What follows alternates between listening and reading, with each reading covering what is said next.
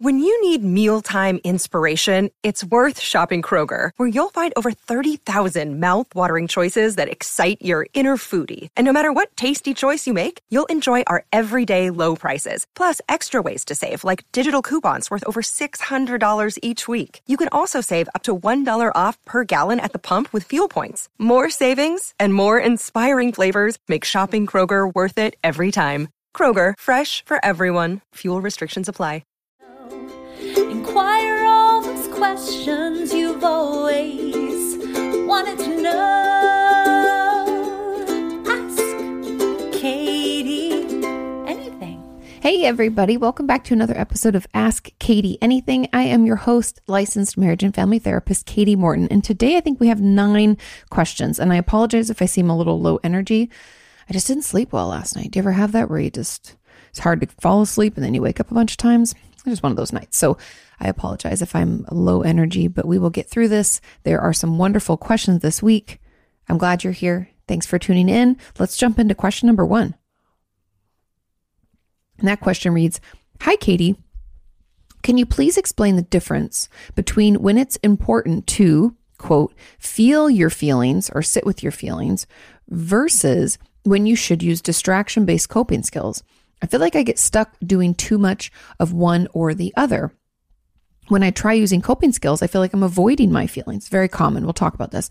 But when I try to sit with my feelings, I can get lost in this and feel like I'm just ruminating on the same thoughts and feelings over and over. I hope this makes sense. Thank you. It totally makes sense. And someone left an amazing comment on this where they kind of broke down what they do. And it's similar to what I do with my patients who feel this way especially those of us with BPD or borderline personality disorder, but we'll get into that too. So, okay. When we distract, I want to jump in with this first. When we distract, it's not about uh, ignoring the feelings. It's essentially a tool that we can use when in the moment we aren't able to actually allow ourselves to feel it. Okay. So, distraction, I know it can feel like we are just ignoring them or stuffing them down, but it should be done as a way to almost like back burner the feelings until we have time to allow ourselves to feel them. And when we feel them, what I want you to tune into and I know we're kind of jumping into this a little bit. Some people, there's a comment on this about like, what if you're unable to feel your feelings? So that answer is coming. So hang with me. But for this first question, the, when we're feeling our feelings, what I want you to pay attention to is like any urges you might have, good or bad. Doesn't matter if they're unhealthy or healthy. I want you to pay attention to what comes up for you. Because if the urge is, I want to self injure, I want to use my eating disorder or whatever, using those unhealthy coping skills, maybe we want to shop or we want to uh, gamble or use drugs or alcohol or whatever. Pay attention to that and let your therapist know that that's what comes up for you. And then we're going to have to brainstorm some other things that we can do. Now, these aren't your traditional coping skills. It's almost like how can we do something that's beneficial for that emotion? So when we're angry, what do we think might be a healthy way to get that out? You know, like should I cry? Because anger is a secondary emotion, which I think is probably why a lot of research shows that if we're angry and we like go break a bunch of things, it doesn't always make us feel better. Like the statistics don't line up with that. I know, surprising, right? Getting it out that way doesn't make us feel better we have to find a way to maybe like vent it like through journaling or talking to someone about what we're upset about. Um and there's usually like an action urge. What we're trying to to figure out and get down to is the bodily action urge. Because let's say when i'm sad sometimes i want to curl in a ball like i would feel better if i was like under covers and my knees are up towards my chest right and I'm laying down, like think of what would feel good. If I'm angry, sometimes I want to like move. My body needs movement, probably to like help process what's happening. When I feel overwhelmed, sometimes it's like I need to like shake. Ugh, again, the movement is helpful. Um, and also when I'm overwhelmed or angry, I want to talk a lot, like I need to vent it to someone. So pay attention to that. That's really what we're what we mean when we say like feel feel your feelings or like sit with it. It doesn't mean ruminate. I know we can feel like we get caught in that. But instead of allowing ourselves to like go in circles, try to tap into what's my action urge? Is that urge going to be helpful or unhelpful? Could I, if it's helpful, can I do it? Like when I'm talking about the things like I want to curl up in a ball or I want to cry, maybe, or, um, Maybe I want to take a hot shower. That sounds good. Or I want to move. I want to go for a walk. I want to pet my dog. Are there things that you can do, like actions you can take? Because those tend to be helpful in the moment instead of letting us just like cycle in rumination. Um, and also remember that when we allow ourselves to tap in and do those things, the feelings don't last for that long, maybe a few minutes on average. Um, obviously, if they're really strong emotions, they can last for a little bit longer, but they go and we're on to the next one. Um, and then the distraction, like I said, the difference between doing that, what I'm talking about, finding that action urge, trying to do something to kind of allow us to express it and do what we need to move through it. Because, sorry, sorry, sidebar, the reason that, um, or uh, not the reason, but a lot of research and a lot of people in the psychological community believe that it's in our freeze where we don't do anything with what's happened to us, whether it's a trauma or just an emotion. It's that freeze that ends up biting us later, meaning it can lead to, if it is a trauma, it can lead to PTSD. If it's like anger, it can turn to anger and it can be anxiety, depression can come out of it. And so it's in that freeze or that not doing anything that we actually end up with mental illnesses and mental, and it can exacerbate our already existing mental health issues, right? And so what I'm why I say you need to find an action and take it is we need to break out of that freeze and like unfreeze ourselves. And so it's almost always important for us to feel our feelings and allow them to happen. You know, it's okay. It it doesn't last for that long. The the sooner we allow ourselves to feel them, the better we will actually end up feeling. But there is a there's going to be a need in some parts of our life where we must distract right? Like I'm about to give a presentation. Like um, I think I've told this story here, but I found out that my my papa passed away the morning before I had a talk at YouTube. And this is like in 2019, October of 2019. And I woke up and I don't know why I didn't even think about how weird this was, but it was like seven in the morning New York time. And, you know, my family's on Pacific time. So back in Washington State, so they're three hours back. My mom had called me at 7 30, like New York time. It's weird, right? Because that would be what, five, four. That's crazy. So anyway, I didn't even think about it. I was like, oh, morning, mama. You know, oh, you maybe because my mom's thoughtful. And I was like, maybe she's calling to like say good luck. You're going to be great because that's just how she is.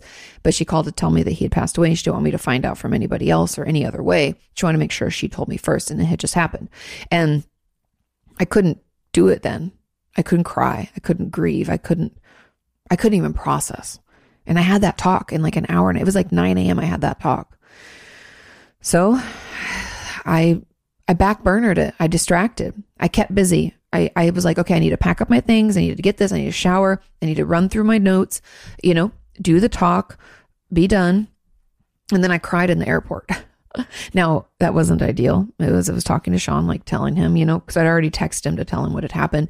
Um, and that's when you have to distract because there's legitimately not, it's not a good time. I can't fall apart right now. I don't have the capacity. I don't have the time. I don't, it's not okay, right? Or it's not a safe place. Can't do that. So those are, that's when we should distract is when we legitimately cannot fall apart at that point.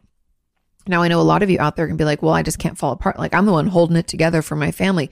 That's where you're wrong because we do not have to hold it together for other people. It's actually healthier for our children to see us get upset and to see us get angry and to have ranges of emotions because what that proves to our children is that emotions are okay and they're safe. So often as parents, we think, and I know I don't have children. I'm not calling any of you bad parents. I don't know what that's like. I can't even imagine the sleep deprivation that comes with that. But I do know research. Okay. And we know that children learn from watching people. And if they see you not be okay with being upset, being sad, being angry, or not wanting to talk about something that's difficult or not cry to grieve, they're going to think that their urge to do those things is wrong. Mama doesn't do that or dad doesn't do that. That's not how they express their upset. Something must be wrong with me, right? So it's really healthy. I know it's like contrary to like what we think, but it's really healthy for children to see us go through emotions and experience them and it's okay. It's actually good for them. And if they ask questions, we have to be willing to answer. So, like, Mama, why are you crying? Well, you know, like, let's say in the instance where my papa passed away, Papa died this morning, and I'm really sad about it. Cry with your children. It's okay. And if they say, I don't like to see you sad, you can be like, I know I don't like to feel sad, but it's, I'm going to miss him. It's sad for me. And that kind of uh, conversation and emotional it's like holding the emotion for your children is really healing for both, um, honestly, for both you and your child. Anyway, I don't want to get on that for too long, but I want you to know that you don't have to hold it together because some people feel like I'm the only one holding it together for my family. And that's actually not necessary. It, it's almost like um, you're you're lifting up this heavy wall or this like let's say let me start over. You're lifting up this heavy branch that has fallen that you you think your family needs to climb under it, but they already climbed over it and they're on the other side and you're still holding up this heavy branch. And you're like, "No, I have to do this for my family to get them out." And I'm telling you, you don't have to. They're fine. They climbed over it. They're moving on. So you can let that go, okay? Now, um there was a comment on this, actually, I think two or three, looks like three. It said, and somewhat related, what do you do when you find yourself unable to feel your feelings after being so numbed out for so long? It almost feels silly even asking, but how do you teach yourself to feel feelings? Like when, when maybe, um, oh, like when you think maybe you want to cry because you think it might be cathartic, but you just can't. That's not silly at all. I think I've talked about this as well, but when I was writing my first book, Are You Okay? We ended up not including these, but part of what we, my editor and I thought would be cool is to have some handwritten uh, homework, like people that actually did the homework that I had put into the book. And one of those uh, homework assignments was to come up with three to five emotions that you feel. And so I was like, okay, I'll just ask like my friends and family. So I asked Sean, I asked my mom, I asked my mom's boyfriend Larry, I asked um, uh, my good friend Joanna, I asked, uh, I asked quite a few people. I forget who all I asked. I think Rocio, maybe. Anyway, asked a bunch of my friends, and um, everybody had a really hard time coming up with them, except for my mom's boyfriend Larry. He was like, "Oh, easy." Blah, blah, blah, blah, blah, blah. He wrote a bunch down. He's like, "Well, if I have more than five, and I was like, five's good. Don't worry." He's like, "Okay." He gave it to me my mom and Sean and my friends were like, well, I don't, I don't even know what I'm feeling. Like, can you give some guidance? Like, what kind of things are you looking for? and I was like, I'm just looking for whatever, whatever comes up. Like today, I feel a little low energy. So I'm kind of, um, a little apathetic, right? You try to think of your emotions. Um, I don't feel stressed because I'm like too tired to feel stressed. Um, I definitely am feeling a little, uh, lethargic, right? I don't even know. It's just funny, right? You, and you try to tap in. That's why the feelings wheel or feelings charts can be really helpful.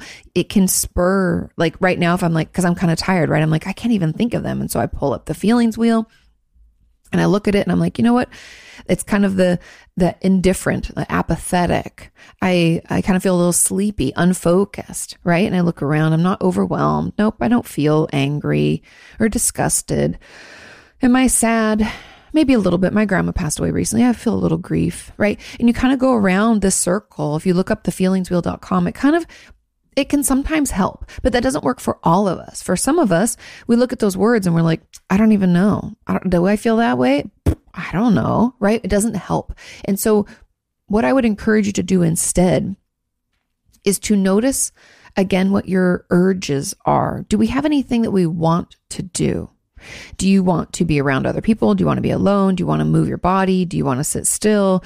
Are you hungry? Like, I know this sounds kind of silly, but sometimes tapping into what our body's asking of us can guide us towards what emotions we're experiencing. Because if, like I said, for me, if I want to vent to someone, I need to move my body. I'm definitely not in I'm, I'm more in the like angry slash sad, disgusted, or maybe even fearful range. That's, I'm in those. So it kind of narrows it down, right? I've already cut off, you know, almost half of the feelings wheel. I know that if I'm surprised or happy, it's almost like I can't, ugh, I can't sit still. So I want to move, but it's a different kind of feeling. It's almost like bubbles in my body versus the anger is like muscle tightness. Do you know what I mean? So maybe think about like what you would assume. You don't have to know.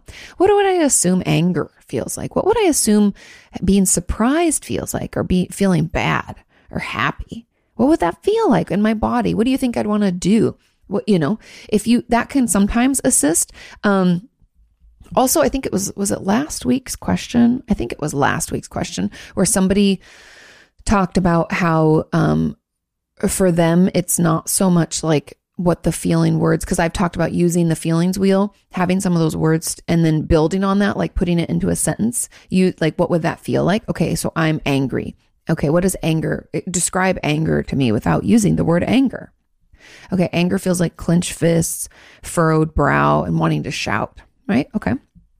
So that can be helpful. But somebody said that it's not so much that. It's not the the that like thinking about it in that way. It's more the thoughts.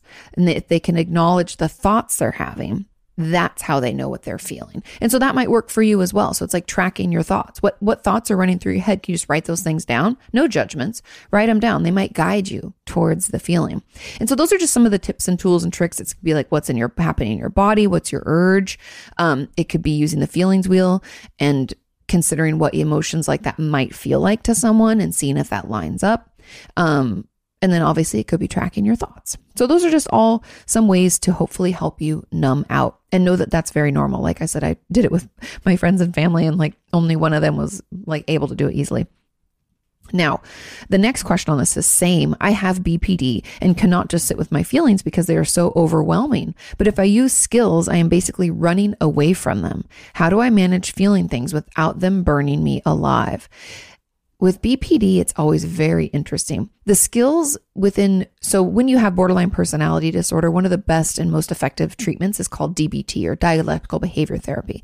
And the skills, that's, I assume that's what this person is mentioning when they talk about using skills. In DBT, there's a ton of like tools and skills you can use when you feel overwhelmed.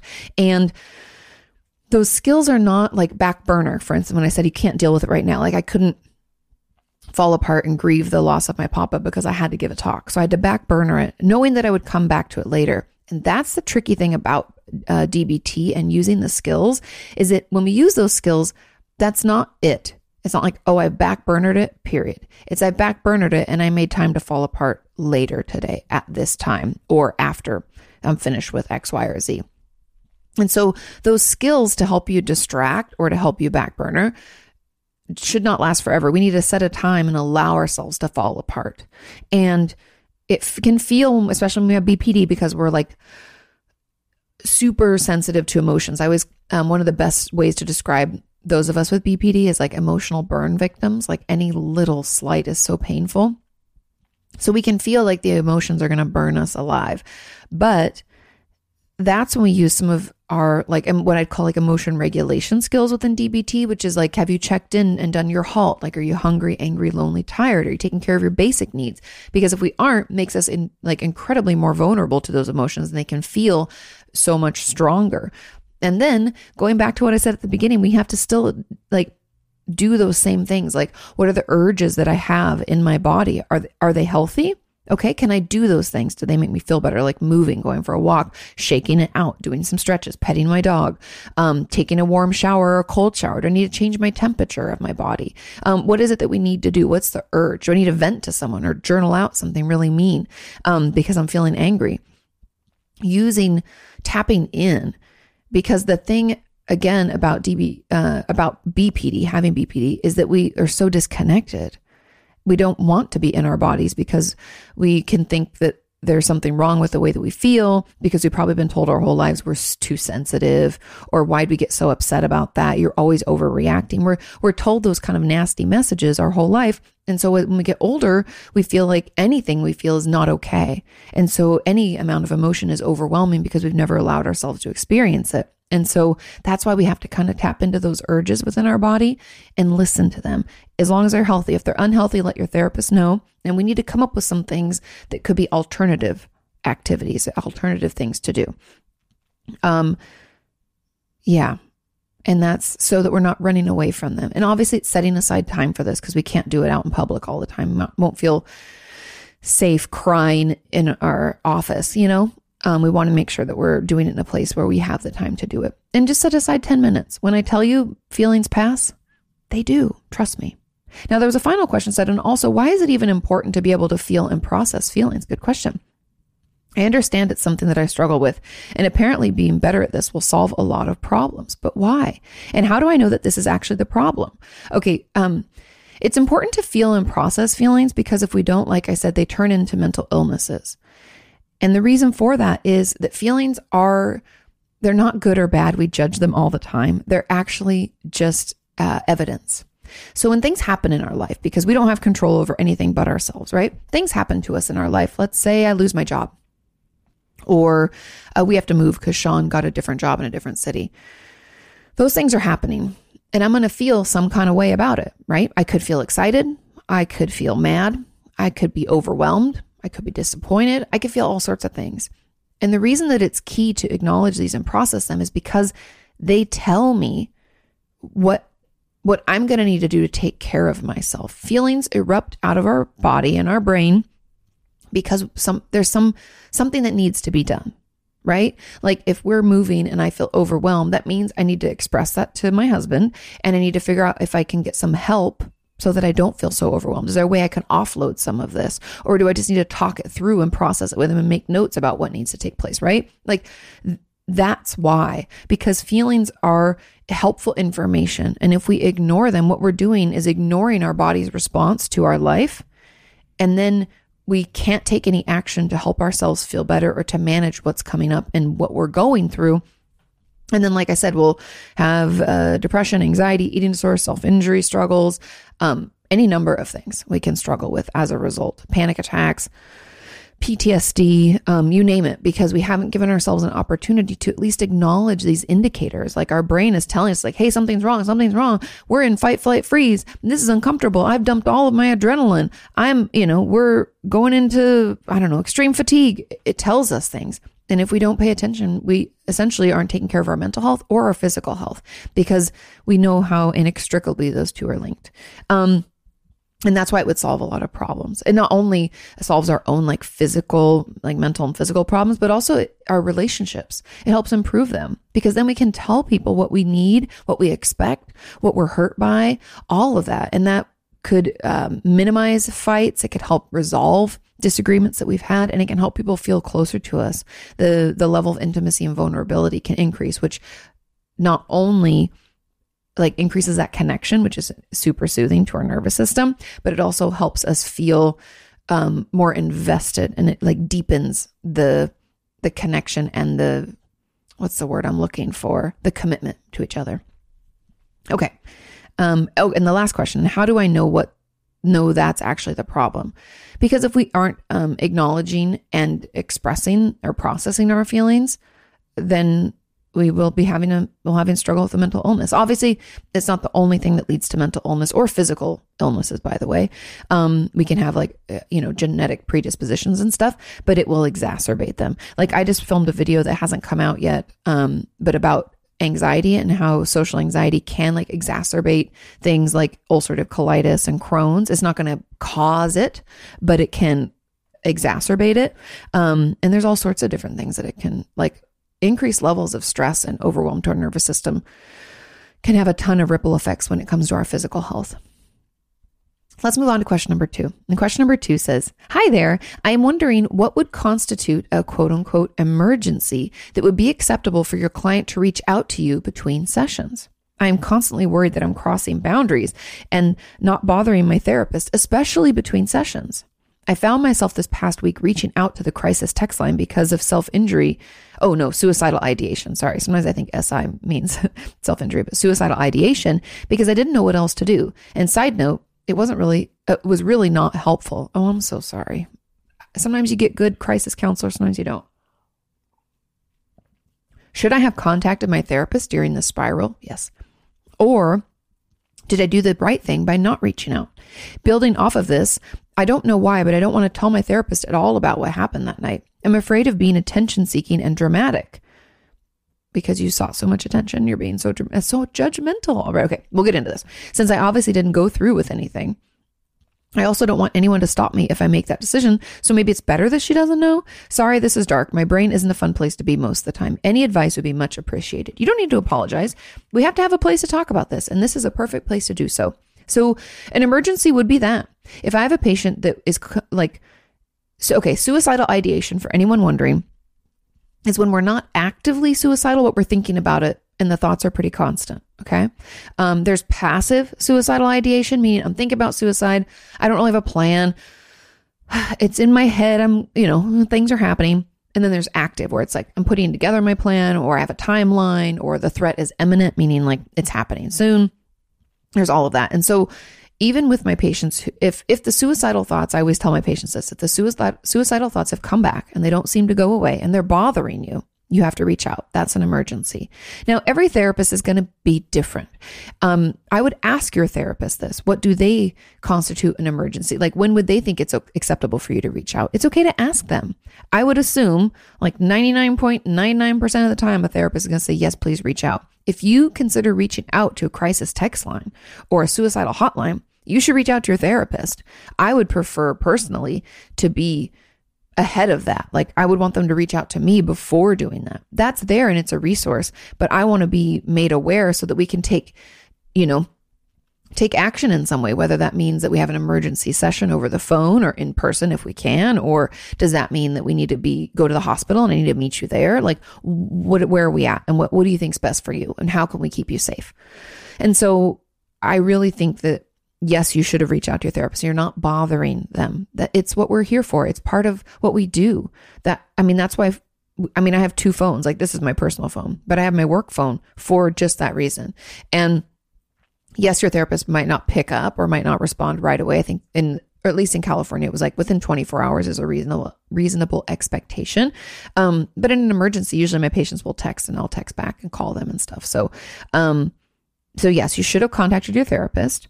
I'm glad that you did use another resource, but it ended up not being helpful. And at that point, again, you could have totally reached out to your therapist and probably should have. Um, now, I would, I am curious about why you don't want to tell your therapist what happened. I'd assume shame or embarrassment. A lot of my patients, even the ones who have, you know, had uh, suicide attempts in the past or intense suicidal thoughts, they don't want to tell me about it because of what it says about them, or they're worried that I'm going to overreact. There's a lot of different thoughts. So I'm curious about that. And I would even let your therapist know about it. I didn't want to tell you because I was afraid you were going to think this, that, or the other, you know, so that they know what your concerns are. It's really important we communicate if we can with them.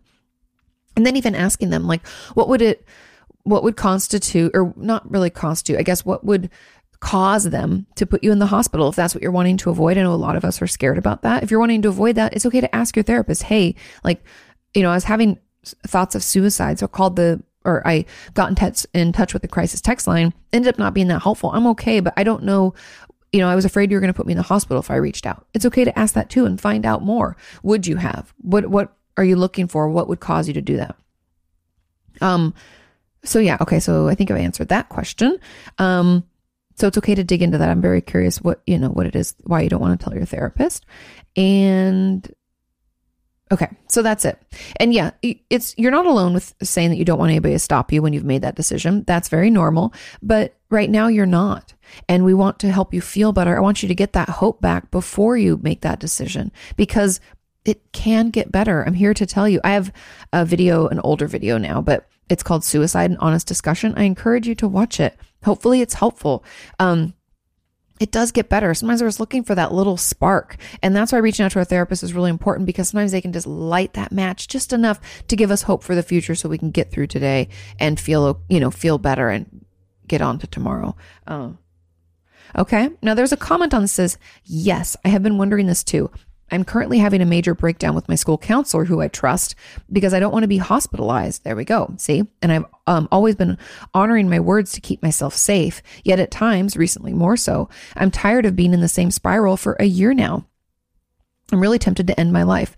It is, uh, um, it's my logical side trying to stop. My emotions are just too heavy at this point that I'm in crisis mode. How far are the boundaries, though, between client and therapist? Also, I am running away from my therapist because they're too emotionally close for comfort, yet I yearn for that comfort. It's because of an incident that happened a year ago. That sounds maybe a little attachment based or borderline personality disorder ish. Um, okay.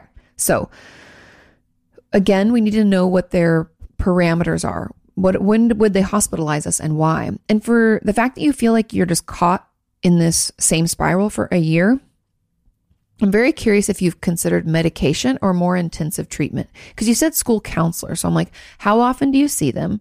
I hope it's at least once a week, if not twice a week.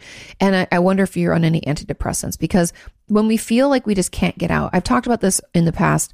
Um, and I even had a video recently about like how do antidepressants work. So if you want to know more, my uh, good friend, Dr. Ben Ryan, he answered our questions. It was wonderful. Now, when we're drowning in our depressive symptoms or in our suicidal ideation, meaning I can't even try anything in therapy, I'm having a tough time being present in therapy, I'm having a tough time just being me. That's where medication can come in. It can help us get our head above water so that then we can actually do things to take care of ourselves. Like, I mean, I've had patients who can't eat. They like, they don't have the energy to feed themselves. They're not showering. It's hard for them to get to work or school because of their depression. And once we get them on medication that works, I know it can be hard and it can be trying to have to like, sorry, I've got a tickle hair if you're watching. I'm uh, trying to find it in my back it's getting me. Um, but anyway, we um, it can take us a few trials of medications before we find one that works for us. But once we do, it can be life changing. So consider that. Maybe see if there's a psychiatrist that comes to the school as well, if, if that's where you're seeing your counselor. Um, because back when I was growing up, we had a psychiatrist that would come to the school once a month. Maybe you could see somebody there. Maybe we could ask our parents to make us an appointment or we can make an appointment. Um, but yeah, that would be my recommendation. Okay because you shouldn't always be in crisis mode. That we need to get you out of that, and that might mean more intensive treatment, like a day program, or more uh, more often, more frequent sessions, or maybe some medication. Let's move on to question number three. This question says, Happy Thursday, Kati. Happy Thursday. Said, could you go deeper into what a flashback actually is? What's the difference between a flashback and an emotional flashback? Those are no different. Or body memories. How do triggers come into play also? You have mentioned uh, that with a flashback, you go back to another time and a place. Do you physically see yourself there, or is it just that you feel like you're you are there? I have times where fighting or certain actions of others reminds me of a situation in the past, but I wouldn't say that I see myself there. I also have times when, um, when in the dark, even though I know someone isn't behind me, I get that feeling like someone is, and eventually either have to get away from that dark area or put my back against the wall. How does that fit in? Oh, yeah. How do those fit in? Okay. This is a great question. Now, a flashback is just that flashing back, and it can look and feel different person to person. So can it be an emotional flashback? Yes. Where if anybody's wondering what that means, it's like we we feel emotionally the same way we did back when that trauma happened. Flashbacks are attached to trauma. They're not attached to anything else. Like it's only attached to overwhelm to our nervous system, okay? Um, otherwise, it's just a memory, right? I can look back on a certain time and remember, I don't know, when I first met Sean or something, right? That's a memory. There's nothing traumatic or overwhelming associated with that. And so I don't flash back to it. And flashbacks are um, part of our PTSD response. Now, not everyone with PTSD has flashbacks, but they're very common and it's very commonly associated with that. So, Emotional flashback is the same as a regular flashback, and body memories can be, meaning that, like, if we have like what I, you know, like a body memory flashback, like we feel it happening to us again in our body. Yes, that's the same. Again, consider like trauma response and flashing back to that overwhelm.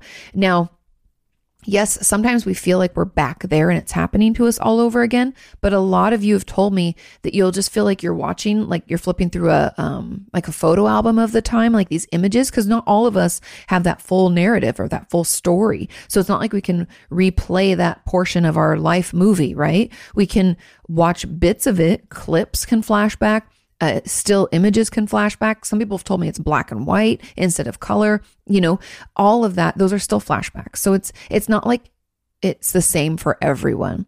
So yes, it can feel like we're back there, but for a lot of us, it just feels like um it feels like a very similar situation, you know, has happened, and we're like, we have the same emotions, the same bodily response. If, you know, we had the same feeling as back then, even if we don't think I went back there, our brain and our, our bodily memory flashed back to that time. Does that make sense? I hope so. Now, um, that's so what you're talking about, like, um, when you're in, a, in the dark and even though you know someone's not behind you you get that feeling that someone is that doesn't sound like a flashback to me but that does sound like a trauma response like hypervigilance essentially. Now hypervigilance is when we we like are always on edge thinking like you it's like you're thinking there's someone behind you that could hurt you and in order for you to make that feeling go away you have to remove that as an option like put your you know get away from the dark or put your back against the wall and so i wouldn't consider that a flashback but i would consider that a trauma response meaning the hypervigilance now there was a comment on this and it says as an add-on how can you tell the difference between a flashback and a memory? I feel like I kind of answered that. A memory is something that's not emotionally charged, it's not associated with a trauma or a period of time that was overwhelming for us. Um, a memory is just that, it's just a memory. Um, also, is there a difference? Is another question. Also, is there a difference between being triggered a flashback and thinking about the play by play aspects of your traumas when you're by yourself, even if you don't think you're actually there. I never thought I was actually back in my trauma, just that I was triggered by things that I connected to my trauma and I froze, or that I was thinking about little snippets of it when I was by myself. But again, I knew I wasn't there and I didn't understand how these were still considered flashbacks to my last therapist. Is she correct that those are flashbacks too? If so, um, Hollywood does a really bad job of depicting flashbacks. Yes. Hollywood, I think because it has to be visual, they make them always these visual flashbacks, you know, like where they cut to something in the past and they're like, something's happening. Because I feel like that's the only way they could really do it. There's no way that they could depict in film body memories, maybe, you know, might be a little bit more difficult. I have to get a little more creative and, you know, they aren't able to figure that one out. People might get confused. Okay, so let's dig through question by question. So, how can you tell the difference between a flashback and a memory? Did that. And then, okay, difference between being triggered. So being triggered does not always lead to a flashback. Being triggered just means that something happened. Like usually it's a scent, sound. It's one of our senses. Using our five senses, something in our environment has reminded us of the trauma and caused some kind of trauma response. Now, that could be, like I said, that hypervigilance where you're just really on edge. It could mean that we just like shut down, like we have to leave. We could feel overwhelmed. It could mean that we flash back to that time and we feel like something's happening to us again or have a similar experience as then. It could mean that as well. So, triggered is really when something reminds us of our trauma. Okay. Flashback, I feel like I told you what that is. And thinking about the play by play aspects, that sounds like honestly like a lot of the work that we do in therapy when you're trying to like make sense of the trauma and you're playing it over and over to um to try to process it. Now, if you're doing it without your therapist, it sounds like when you're by yourself, you're kind of doing it. That might not be helpful and you might find it to be re traumatizing. So, talk to your therapist about it because part of me feels like it, it kind of maybe it is a flashback that's happening to you. If you were triggered i'd have to know kind of like what led up to it. Um because like i said flashbacks can be like play by play like you're watching a the movie of your life back again or you're flipping through the photo album or something like that right? So that could be what's going on or it could be just you trying to process it. I don't really know. I'd have to kind of uh, figure out why that happens. Like is there a trigger? Or like well and or and like how you feel while you're doing it um, because I would, I am always cautious of that stuff because it can be re traumatizing. Um, and so, yeah, okay, it sounds like, and sorry, I'm, I'm continuing to read back and said I never thought those were actually, that I was actually back in my trauma. Like I said, not everybody feels that way. Um, okay. And just thinking of little snippets. Gotcha. Okay. And yes, I think she is correct that those most likely were flashbacks because as I'm reading through the question again, she said, I just thought I was triggered by things that I connected to my trauma and that I froze, or I was just thinking about little snippets of it when I was by myself. But again, well, I don't know, because then were you triggered then? You know, did you feel like it was back there and it was kind of happening to you again, or were you just make trying to make sense of it? Uh, you know, those are the questions I would I would want you to answer before deciding whether it's a flashback or not. Okay. Now, as an add on, it says, do some people actually believe intellectually that they are back there? Or is that just Hollywood's way of making trauma survivors who don't get those types of flashbacks doubt themselves? If not, then what makes a flashback different than any stressful memory that they defined it, um, it as its own entity? Hmm. Okay. Okay. So hold. Okay. First question says, not everyone believes they're actually back there, like I said. Um, I think Hollywood depicts it that way again because it's the best way to visually explain them. Um, and a flashback is different than a, well, I mean, I'd just say a memory because a memory is not attached to a trauma or a sense of overwhelm if it's a stressful memory, it potentially could have been so stressful that it was overwhelming to our system, and it could be we could have a trauma response as a result. Um, so that's really the difference there. Okay, and then another says also, do you have any kind of flashbacks? Oh, do you have to have flashbacks to be diagnosed with PTSD? No, it's part of the diagnosis, but it's not always there. It's not a necessity. The the main necessity is that you have to have had something happen. You have to have been traumatized, right? And then we have to uh, like try to avoid things that remind us of that trauma. That's like the crux of a PTSD diagnosis. And then there's a ton of different symptoms like hypervigilance, uh, difficulty in relationships, um, difficulty regulating emotions, uh, you know, flashbacks, and there's all the other things that come with it, but not always. And then the final, oh no, I think there's two more. Says, and are flashbacks and panic attacks similar? Uh, yes and no. I honestly can't tell the difference. I always say that I don't have flashbacks, but if a voice or or a place or something reminds me of something from my past, I have a panic attack. Is that a flashback? Um, no, that is a trauma response. A panic attack is different than a flashback because a panic attack happens when our system gets completely overwhelmed and it essentially doesn't know what to do with what's happening to us and it goes into a panic. That's when we feel like we can like we're going to faint, um, we're going to do something embarrassing, we can be sweaty, trouble catching our breath, our heart rate can go up, right? There's a lot of things that can happen when we're having a panic attack. And yes, it can mimic some of the experiences people have when they have a flashback, but they're different because not all people with panic attacks have PTSD and not all people with PTSD have panic attacks. Does that make sense? Um, because a flashback is when, again, we're flashing back to what happened to us. It could be replaying a movie, could be flipping through a photo album or images or whatever. Could feel like we're it's happening to us again and we're back there. That does not happen in a panic attack. But like I said, a flashback can lead to a panic attack. Um, but not always. Not everybody has them. I hope that's clear. Um, Okay. Now, the last add on says, do flashbacks have to come with body memories? No, not for everybody. Like I said, sometimes it's like watching a movie. Sometimes it's like flipping through a photo album. Sometimes it's like, you know, want, like seeing little flashes of clips, like five, ten seconds. Um, and sometimes we feel it in our body. But not ev- not everybody has body memories, especially people who struggle with connecting to their body at all. And um, it says, or is it just simply thoughts flashing in your mind? It can't be. Um, I have different flashes and memories, and they don't always come with that bad feeling. Just what I see in my mind, and then it leads to that bad feeling. That's fine too. That will be a flashback as well. Um, sometimes it can have body memory, sometimes not.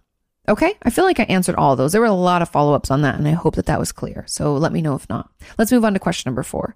This says Hi, Kati. Can you talk a bit about the importance and healing power of the therapeutic relationship? Always happy to do it. They say specifically, for trauma and corrective emotional experiences with a therapist. I've been seeing my therapist for almost two years now, and he is absolutely wonderful. But with having complex PTSD from an abusive alcoholic father, it makes it really hard to be vulnerable and not constantly put up walls since I am so disconnected from my emotions. My therapist talked about how when I do have these breakthrough moments of showing vulnerability, it gives an opportunity for a corrective experience, yes, so that he can show that he's not going to abuse me when I show vulnerability.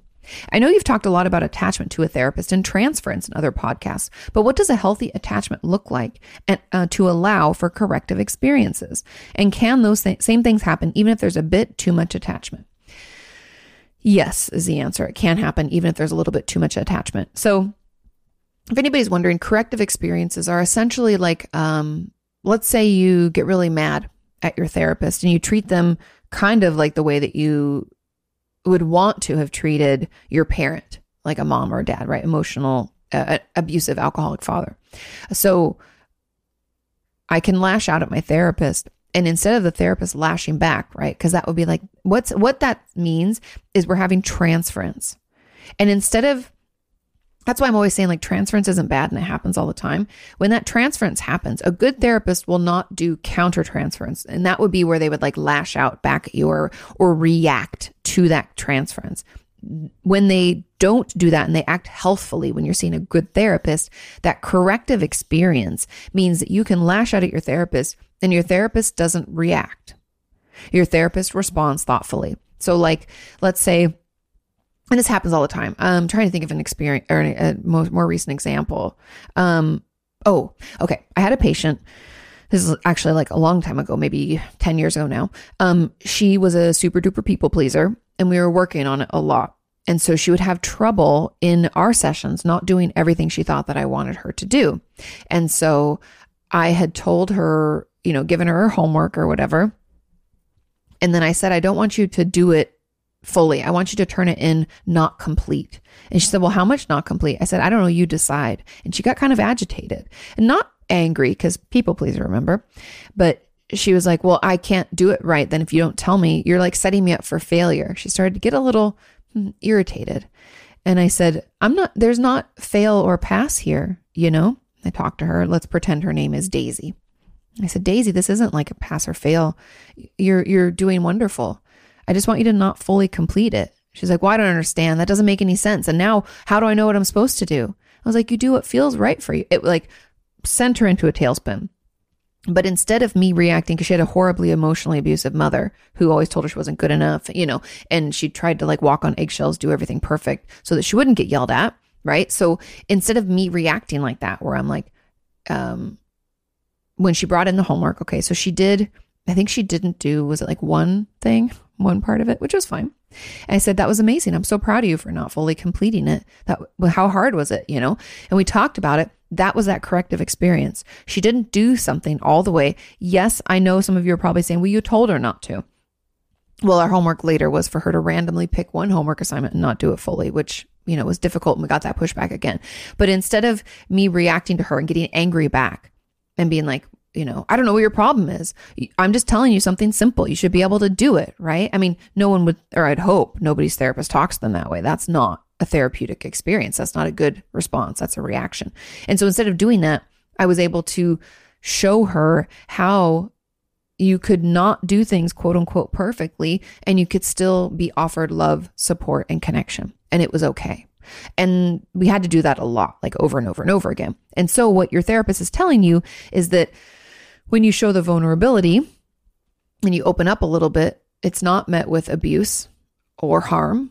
It's met with connection and support. And so we're trying to prove slowly to our nervous system and our brain and our body that it's okay and it's safe to be vulnerable, right? We have to be careful about who we do it with. We have to be selective, right? Because abuse makes it hard for us to trust ourselves and then and to trust others at all. And we can think if we open up at all people are going to harm us. And so we kind of lock ourselves down. And having these corrective experiences can show us that in some situations with some people we can open up and it can be okay. Or like in my patient's case not being perfect was okay. That's what we were working on. Because it's part of what like led to her eating disorder and all sorts of other issues. Um and so working through that and giving a corrective experience where I was able to t- to care for her and show up for her even when she wasn't perfect and that didn't mean she got yelled at or neglected because that's what happened her mom was like horribly abusive. Anyway, um you know, it was healing for her. And obviously we had to work out like who was safe in life and who wasn't and who we should allow ourselves to let the guard down with and not but that's how it can be healing. And yes, it can happen if there's a little bit too much of attachment. I think that's really common. And part of part of what I work with my patients on is understanding their attachment, being able to talk about it and talk about the boundaries around it and what comes up for them with regard to that. Um, and that doesn't mean you can't have those corrective experiences because again, you're attached and we're still able to talk about it. It's not a get out of here. What are you doing? That's so bad. Like that's bad of you. We don't, as a therapist, we never want to send that message that anything you're doing is wrong. Um, obviously, unless you're like threatening your therapist, which I've had that. Like I've said, I've had that happen a couple times and that is not okay. And I have to be like firm, but you're still, again, uh, loving, holding space and trying to, to show them a better experience. So I hope that that makes sense and answers your question. Okay, let's move on to question number five. It says, Hi, Kati. Do you know what causes such a hollow, empty feeling inside? And how do you fix it? I have complex PTSD, depression, and anxiety from childhood emotional neglect, and I'm in therapy working on self worth. I've made a lot of progress in the past year. Amazing. But I still have this scooped out, empty feeling inside that I can't seem to fill. What causes this and how do I make it go away?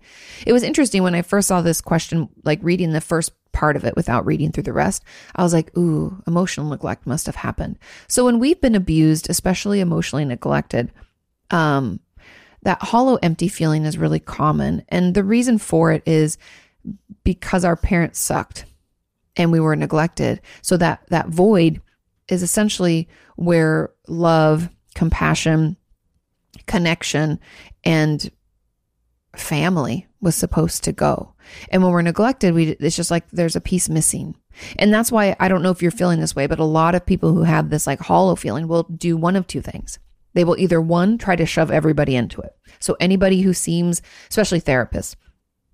So let's say your it was your mom who was the most neglectful, will attach quickly to like female caregiver type people could be teachers in school, then could be a school counselor, it could be a boss at work or an older woman in our life, it could be, um, you know, anybody like that. And maybe like even someone that teaches at our gym, or it could be something like that too. Okay. So we take that person and we're like, oh my God, they're going to be my everything. And we get overly attached to them really quickly. So we can do that. Or we can do the second option is we're like, nobody's safe. We do this kind of like anxious avoidant type reaction where we're like, keep everybody out. If I let anybody in, I'm gonna get hurt too much. So back away, back away, back away. And we isolate and we withdraw. And when anybody tries to get close, we're like, hightail it out of there. Super uncomfortable. And so I think that empty feeling is coming from that. And part of it will be in that inner child work and offering that love and compassion and the attention that you so desperately needed as a child. Attention is not a bad word. Attention is not a bad thing to need. We all need it. And offering that to yourself as you need, I think will be incredibly healing. And then also, so that I think that's the largest component of this, okay? And that's going to be where your work lies, is in that inner child work. And I would encourage you to pick up the emotionally absent mother or The Emotionally Unavailable Father, depending. Those are both great books. They're both in my Amazon shop. So make it easy for you. Can go to amazon.com forward slash shop forward slash Kati Morton. You can find them there. Those are both great books for this. But also, so that's part of it. I think that is m- the crux of this. But the second component, and something that I think might be true for others, is if we just feel very empty, sometimes that's due to our depression and our, our urge to numb out and disconnect.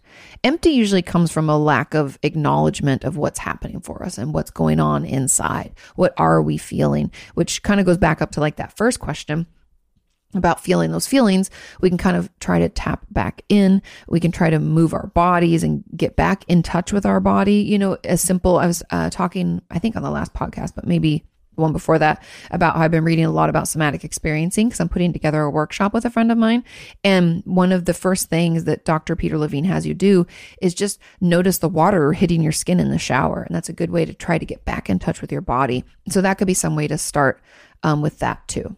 Okay. I hope that that helps. I hope that makes sense. Let's move on to question number six.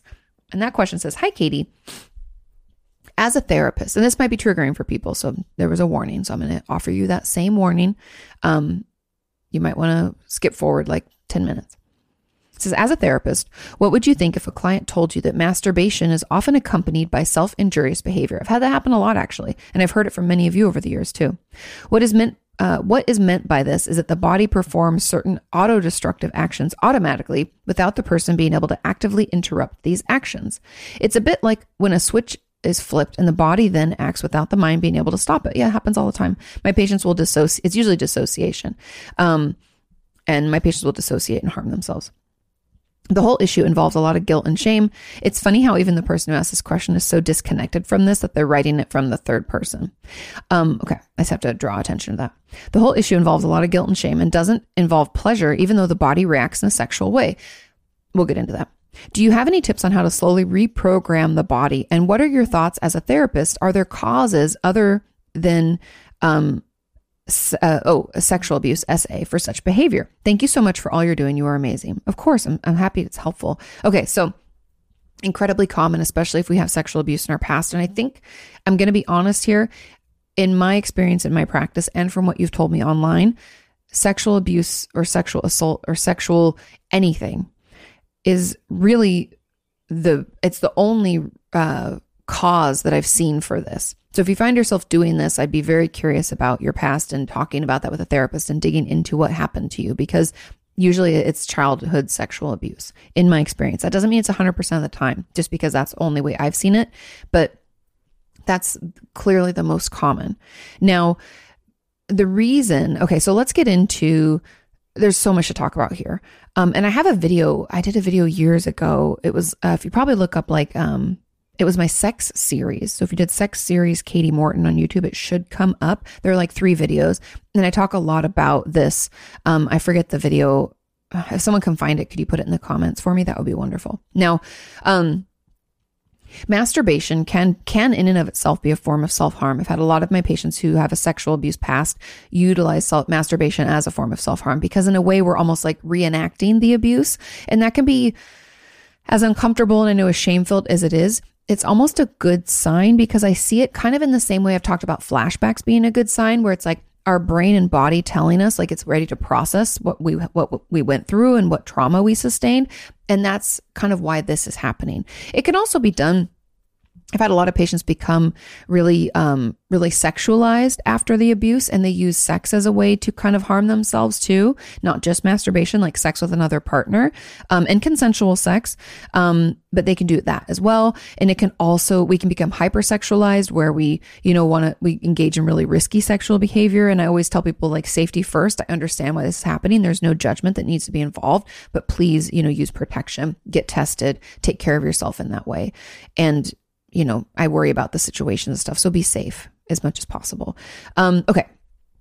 So, masturbation, then, because it's a reenactment of our trauma, self injury, if you guys haven't realized this is a coping skill for what comes up for us. So, if we're reenacting the trauma, that's going to be overwhelming, super triggering. We might even have flashbacks, feel like we're right back there and it could be happening to us again. We could feel like we're watching, you know, flipping through the photo album of these horrible scenarios we wish we could forget, right? If that's happening to us, how do we express the pain? A lot of us use self injury as that coping skill and we express the pain that way. And often when we're overwhelmed too, we can dissociate. And so that dissociation and feeling like you're not even in control, it's so incredibly common. And that's really what I think is happening here. I think we're triggered we're unaware of the trigger.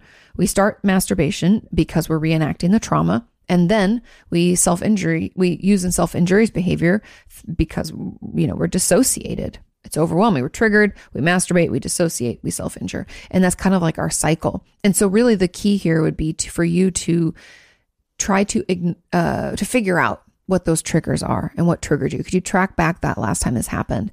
And could we figure out what it is? Because then we can prepare ahead. Then we can have coping skills in place. We can try new things. We can try impulse logs. We can distract. We can, you know, journal it out. We can call our therapist. We can do all of those things before. And we, again, it's not, we're going to be able to notice and then never do it again. It's going to be a process, not perfection. Be patient with yourself. It will get better.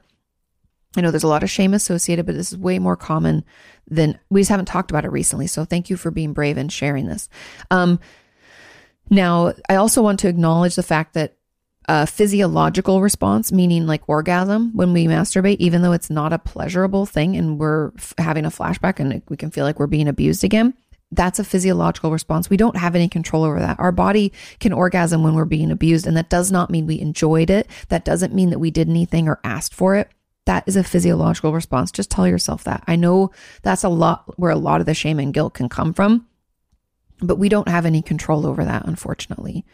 I'm so sorry. I hate that part. I wish we could like turn that off. It makes me angry. Okay. Um, and then do you have any tips on how to slowly reprogram the body and what are your thoughts? Um, oh, other than a sexual uh, abuse. Honestly, it's it's usually some kind of abuse.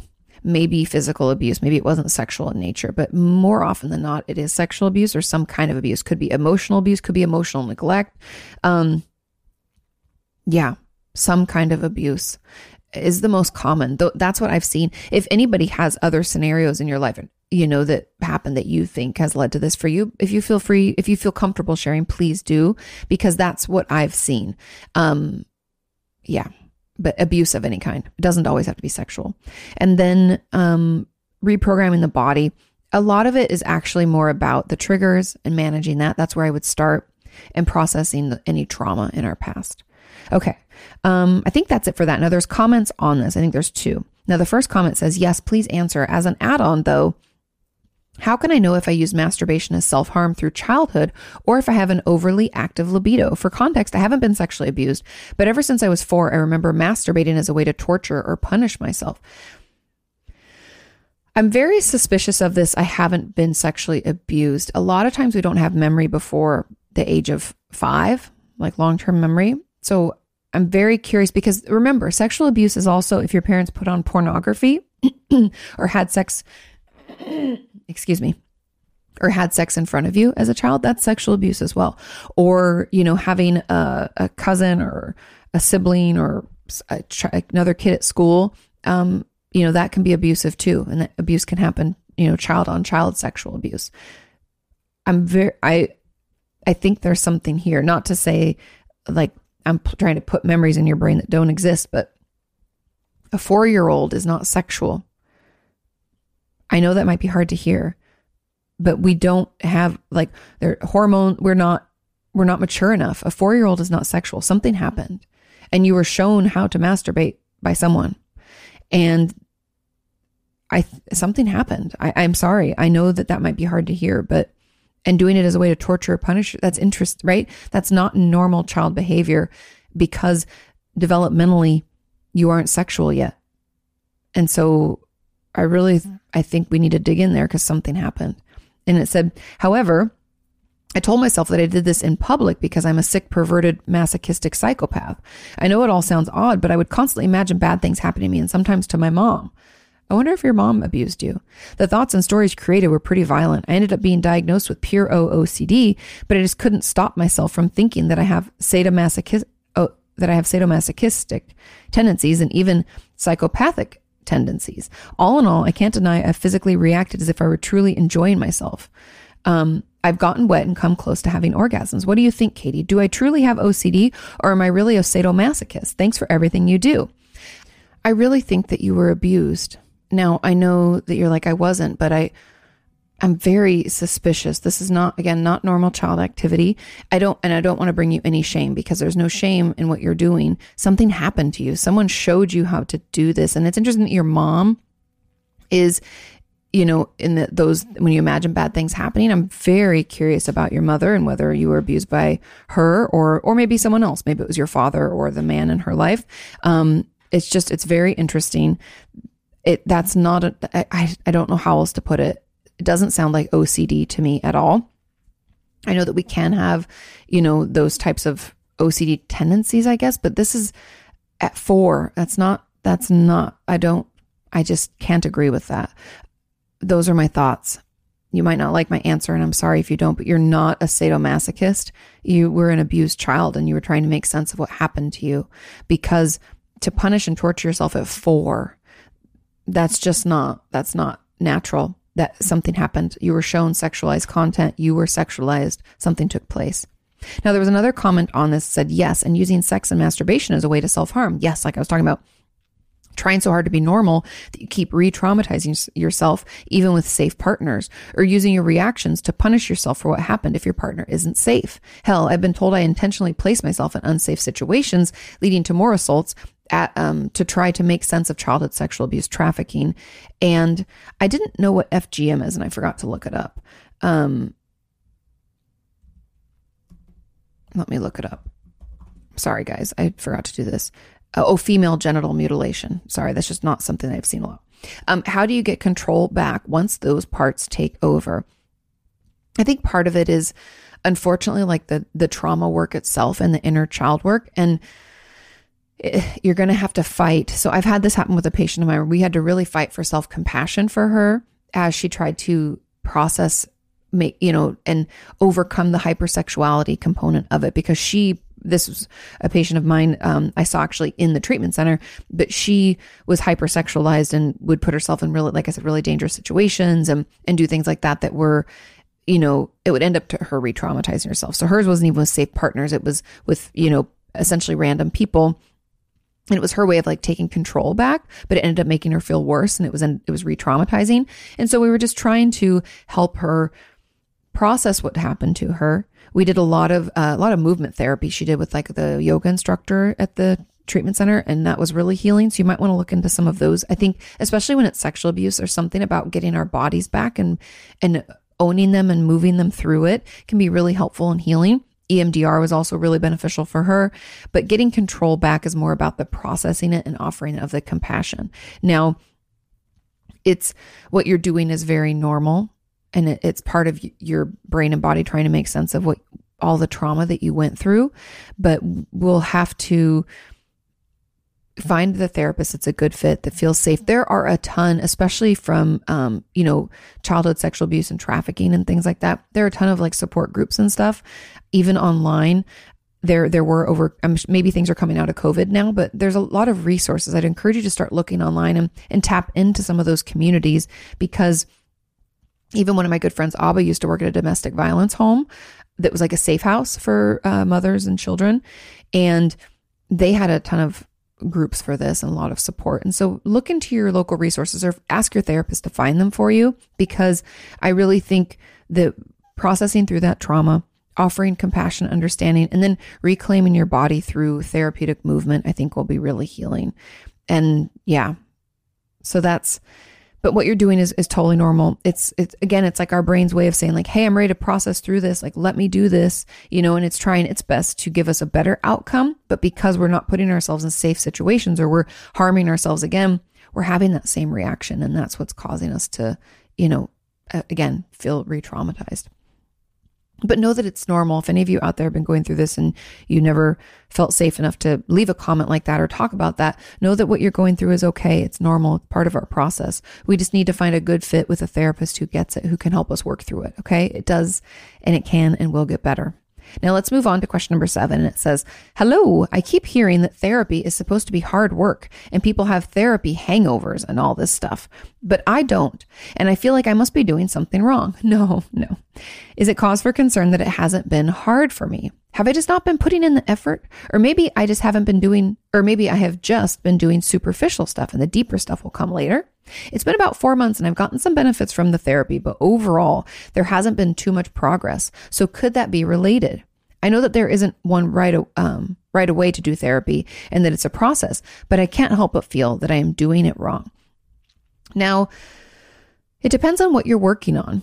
For me personally, I have therapy hangovers because I just cry a lot and I just feel exhausted. It doesn't necessarily have anything to do with the therapy itself. It's more like the fact that emotionally for me, it's like a dump zone and I dump and then I'm tired. Um, but for other people, if you're processing trauma, it's going to be exhausting because you're digging into that stuff and you can feel really uh, dysregulated and overwhelmed, right? So we can feel tired also.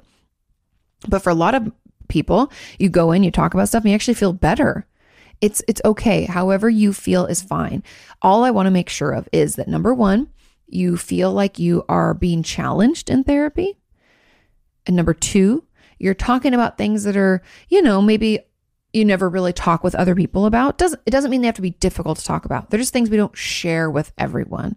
And also i guess three um, you said that you you feel like you're getting some benefits and that was all I was going to say is make sure that you're getting some benefit that you do feel a little bit better because you've been in therapy. And that's really it that is really you know you're you're doing good you're in therapy you're working what you need to work therapy is hard work, but not all the time throughout every session. It's not always like that. I think it's just hard when it comes to like behavioral change, like actually making change in your life and doing things differently. It's difficult, but it doesn't mean you have to have a therapy hangover. Everybody's experience is going to be different. Okay, let's move on to question number eight. This question says Hello, everyone. I'd like to hear Kati's thoughts on what to do about passive suicidal thoughts. Good question. We kind of talked about this before a little bit. I feel like because I don't have active thoughts of suicide, then I shouldn't make a big deal out of it in therapy. Oh, but you should talk about it. You don't have to make a big deal. You should bring it up. Even though it's a big deal to me. Well, if it's a big deal to you, it's a big deal in therapy, period. Should I be contacting my therapist when I have those thoughts or wait until my next session to bring them up? It's a million times harder to bring it up when I'm thinking clearly because describing that illogical headspace is embarrassing. Thanks, Kati. Well, if it's hard to bring it up in session and to wait, then you need to reach out at the time. Because if it feels like a big deal to you, it's a big deal to your therapist and needs to be brought to their attention. Um, we don't want to wait until they're active to talk about it because when we can when they're passive that gives us time to create safety plans to put in some procedures or things so that we can protect you and make sure that you're okay and that your therapist and you have like a check-in kind of thing planned and you already know like what to do so it's like why it's, it's like the old adage was it Roosevelt who said like the time to repair your roof is when the sun is shining and that goes for suicidal ideation as well. The time to put together a safety plan is when you're not actively thinking about it.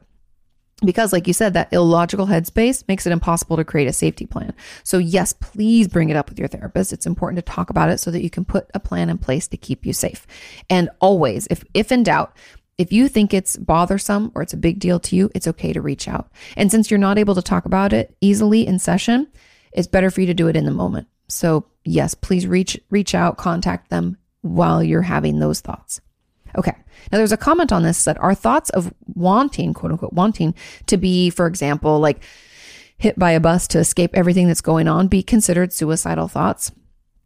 Yes, passive suicidal thoughts. The goal is not necessarily to end it, but rather escape and not having to deal with life. And to clarify, the thought passes when the bus is out of sight. Yes, those are that's what I would call passive suicidal ideation. I mean, the thoughts kind of come and then they go. Um, but if you find these thoughts being like, I could just hit those people or I could just jump off this bridge and they're not always like suicide related. They're just like violent in nature. That can be part of OCD. I have a lot of patients over the years who will have these like violent or sexualized, like intrusive thoughts as part of their OCD. It sounds like yours is like to escape. So I don't think that's what's happening with this person in particular, but anybody else out there having that kind of you know things popping in your head we're like uh and you don't like it it's uncomfortable you're like why did i think that what's wrong with me that's OCD. Whereas when you're like, I, you know, the bus will hit me and I can just escape everything. I'm so sick of dealing with that. That's a passive suicidal thought. Okay. Um, now, in addition, this is another question. It says, I read an article about living in a gray area of suicide, um, that we aren't suicidal, but we're having suicidal thoughts. I think there are moments in life where I'm living in such a gray area. Could you explain a little bit more about this and also living in the gray area of suicide as being a passive suicidal person? I would love to hear your thoughts on this. Thanks. And P.S. I hope your doggo is much better. Hopefully, she doesn't get traumatized from the attack. Yeah, if you guys didn't know, Roxy, this will be coming out a couple weeks after the fact, but um, uh, Roxy poked her head through our fence on our property, and some guy wasn't watching his dogs, and they came through the bushes onto our property and bit her in the nose. Um, and she's okay. We took her, or Sean took her to the emergency vet. They gave her some antibiotics, cleaned up the wounds. And so far, she's fine. I mean, right now she's napping. So she doesn't know what the big deal is, but at the time, I'd never heard her scream like that. And I was very angry and very upset. Okay. Um, but she's okay. And I hope she's not traumatized. She seems fine, our resilient little girl, but um, we'll see. We'll see how she does. Okay. So now, this last question about the gray area. I think that's like passive suicidal ideation. And for a lot of people, it can be long term. It can hang around for a long time, especially if we aren't getting treatment meaning we aren't seeing a therapist and aren't on medication. Because I find sometimes to get it to go away altogether, we have to have therapy and medication on board, both being effective, both working on it. Um, and that can, you know, pull us out of it. But know that you don't have to live with those thoughts. You don't have to deal with it. It's not, it's not acceptable to have to live in that gray, passive, suicidal space. That's not comfortable. Nobody likes feeling that way. And so, yeah, I think, is that all? Um, yeah, could I explain a little bit more about this? I mean, I don't, I don't know if I'd call it the gray area of suicide. I don't really like that uh, term. I would just say it's passive suicidal ideation. And I wouldn't even say being a passive suicidal person. I don't like to call, like to name people like you're a depressed person.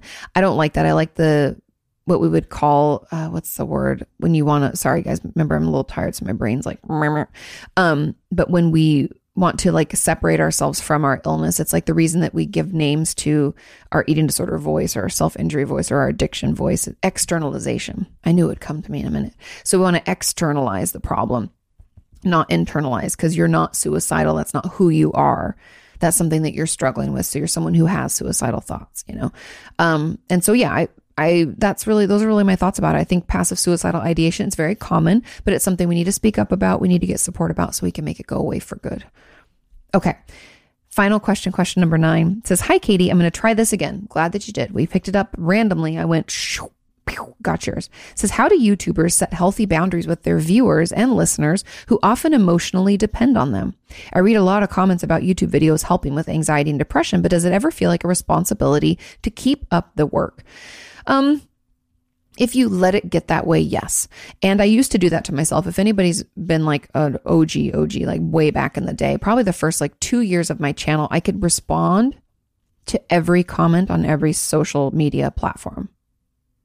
Just let that soak in for a minute because even saying it, I'm like, holy shit balls. But it used to not be so overwhelming, right? We used to be such a small community. Just like anything, the community grows and I'm only one person. And I will be honest, even back then, it was overwhelming and I couldn't sustain it.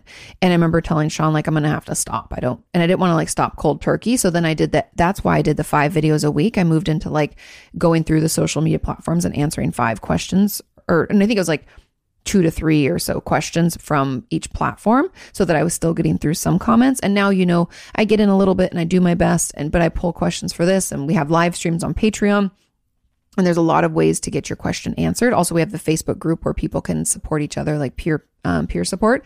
But you have to take care of yourself because you can't pour from an empty pitcher. And I'm all I'm not perfect at this either. So don't think that me talking about this means that I don't fuck up because I totally do. But I think the best way for me has been communicating to you.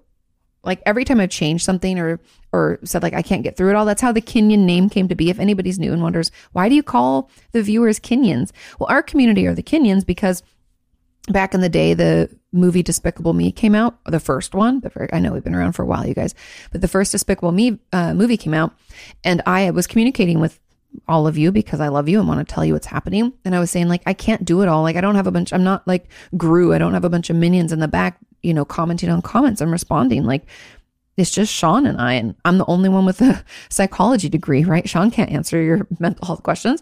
Um, and he's also busy, editing. So anyway, I had talked about that, and, and so it was like Kati's Minions and the Kenyans, and that's how it came to be, um, because you all can offer your experience, and that is just as valuable, sometimes more than my expertise, and that's been really beautiful to see.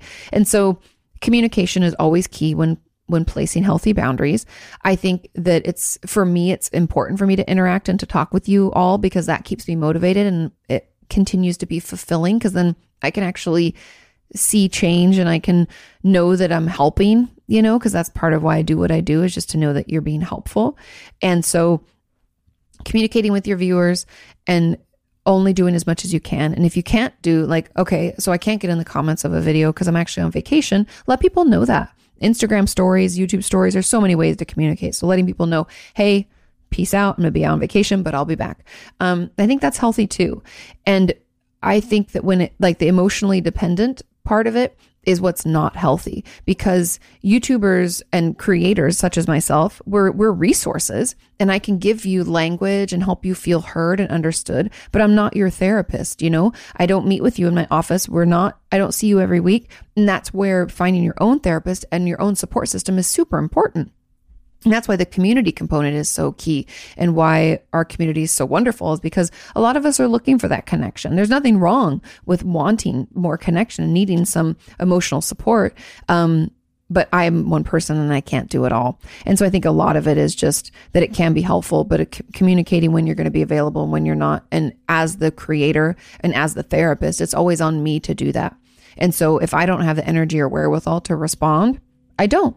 And it's not my fault. And you can't count on me to always respond, right? Because I might have already moved on from that video or that comment thread. I might be on to the next post. And it's, you know, I don't check DMs on Instagram because I just can't get through them all. And I do my best to communicate this as much as possible and let people know. Um, but again, you know, I'm just one person, and that's why getting your own therapist is so key. So I think a lot of it's just communication with your audience and letting the community be there for you and connecting in the way that you can. Um, and knowing that you can't depend emotionally on a, a YouTuber, on someone who you don't see in person and don't have, you can't make appointments. You can look forward to their content and use it as a resource. That's what I like to see myself of, as is like a helpful resource, right? Um, because a lot of us don't have access to other things. And so, but you need to have your own social supports, whether it's online support through a group or through, you know, even, uh, even our community. I know a lot of you get together and hang out on your own. Um, but I think that that stuff's really important and that's really where the healing begins. But it, you know, again, I'm only one person. And I think everybody understands that. We're all adults here, right? I do my best, but that's why I'm always encouraging you to to get your you know your own therapist to set up your own support system so that if I'm not available because I'm a human and I I can't do it all that you have other supports to lean on. And I think that's kind of the problem. I always tell my patients and I haven't talked about this in a while and maybe this is something that I bring up in another video but um we don't want to have like a a one legged table, right? That's not very sturdy. You can't put stuff on a one legged table. It's going to fall right over. Or I guess even if it has like a wide base, right? You could push it to fall over. It's just not very sturdy. You'd be much better with a four legged table, right? And that's what support, social support is supposed to be like. You can't just depend on me putting out a video or commenting back or messaging with you and talking with you or answering your question in the podcast. That's not enough. We're going to need more supports so that our, our emotional how do I how do I even call it? Like our I guess our dysregulation or our ability to stay regulated is more sturdy than that. Our resilience is greater, right? We have more things to lean on. Oh, if that leg goes out, right? Can't get a hold of Kati, tried to comment. She didn't comment back because, you know, she's moving on to the next thing. I can call my sister. I can reach out to my Facebook group. I can call my therapist or text with her. I can text the crisis text line. You know, we need to have these different legs of support because some of them might not be available. You know, that's the beautiful thing about YouTube, to be honest, is it's available 24 seven. So if it's two in the morning, you can still watch old videos of mine and you can hopefully feel connected and know that you're not alone because you're not alone.